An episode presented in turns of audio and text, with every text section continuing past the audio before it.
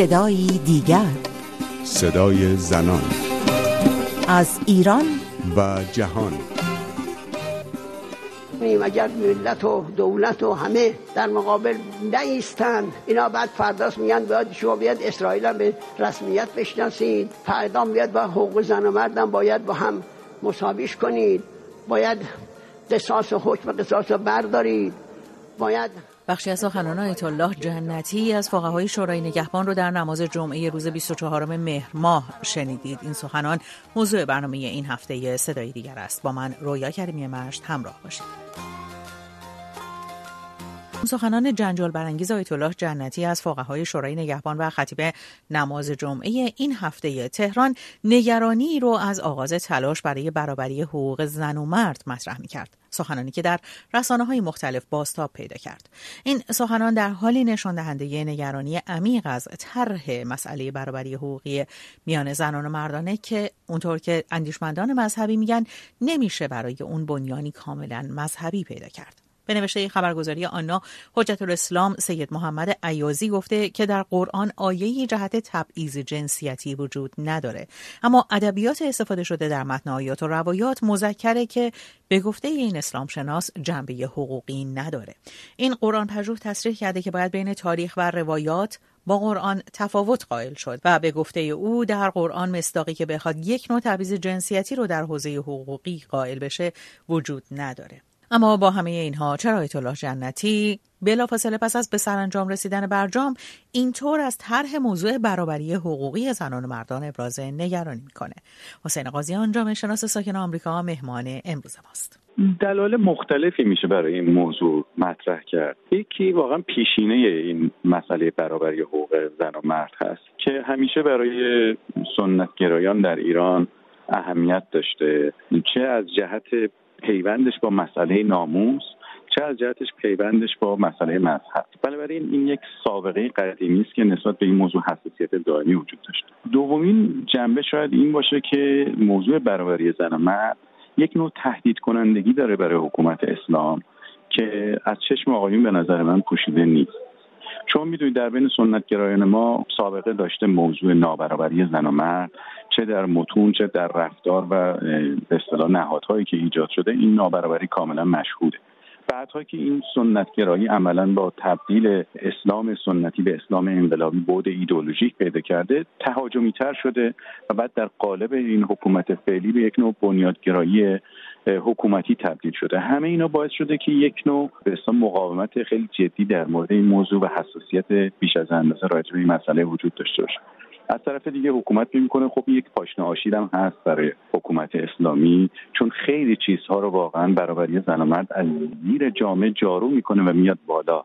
یعنی خانواده رو دگرگون می‌کنه کار رو دگرگون می‌کنه آموزش و فضاهای عمومی رو هنجارها رو تا حد زیادی تغییر میده و همه چیز رو زیر تاثیر می‌گیره اما وقت این سوال پیش میاد که چرا اسلام و حکومت اسلامی و چرا قوانین اسلام و چرا این قوانین نابرابر؟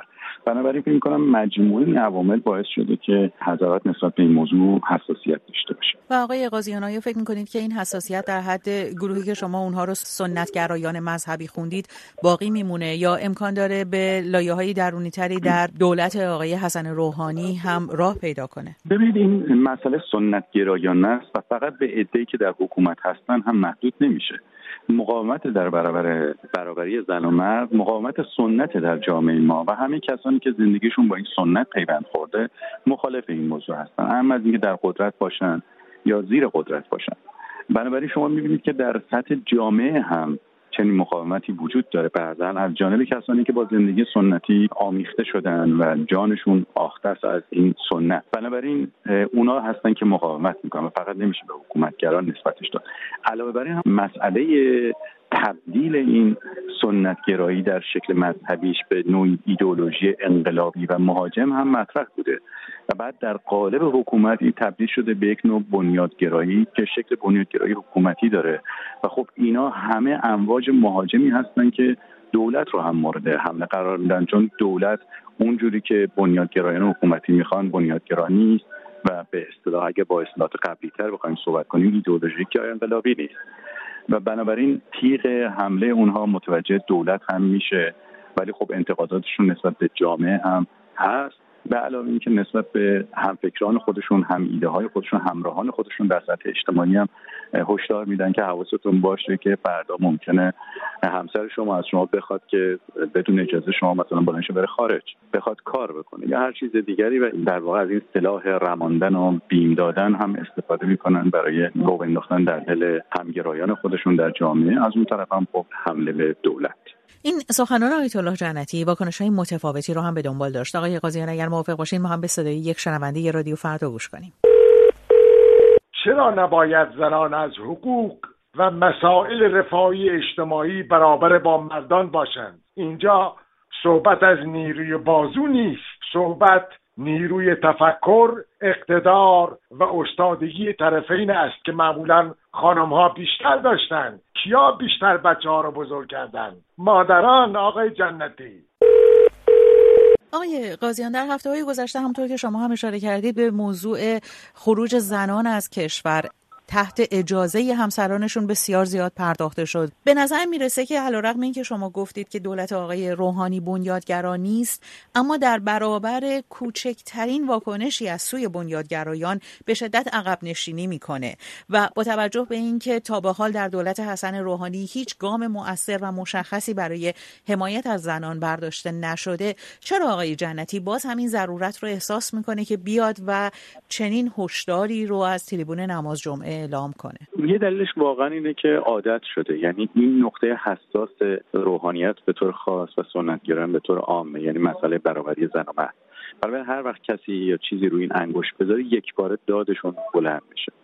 به همین ترتیب می‌بینید یک علامت براش. یعنی از بین همه چیزهایی که ممکنه بعد از برجام حاصل بشه و این گروه رو ناراحت بکنه اینا دست روی این مسئله می‌ذارن چون این مسئله است که براشون حساسه.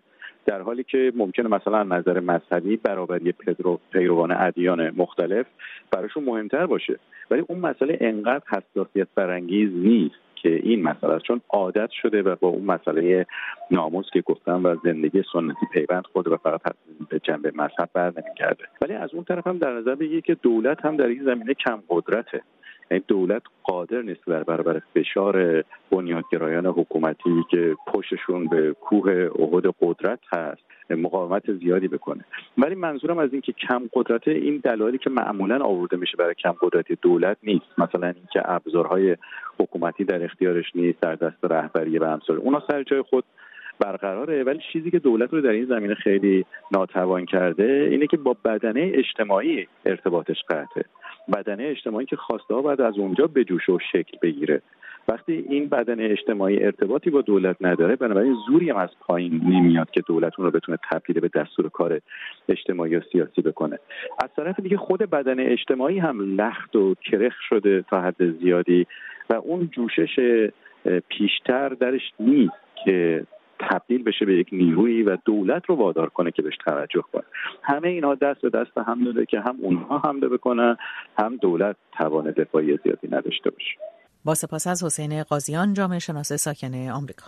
نرگس محمدی نایب رئیس و سخنگوی کانون مدافعان حقوق بشر که از روز 15 بهشت زندانی است هفته گذشته در پی بروز تشنج به بیمارستان منتقل شد.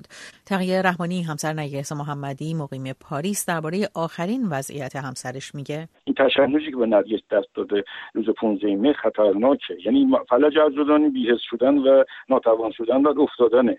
ولی وقتی که ساعت بعد شما دچار تشنج میشی که یه چیزی کاملا عکس اینه تمام بدن به شدت میلرزه و باید به بیمار رو به سختی کنت حتی نگه داشت. و این اصلا علامت خوبی نیست. که نرگس وقتی بیرون بود بعد از یک مدت طولانی بیماریش بهبود پیدا کرد و الان وقتی تو زندان رفته این بیماری تشدید شده.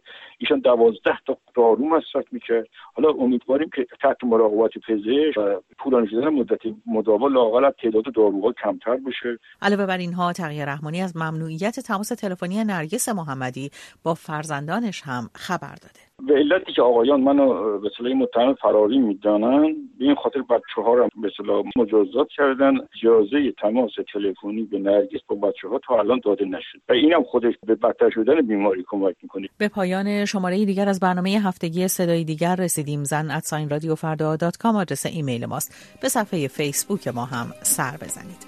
تا هفته دیگر و صدای دیگر پاینده باشید و شاد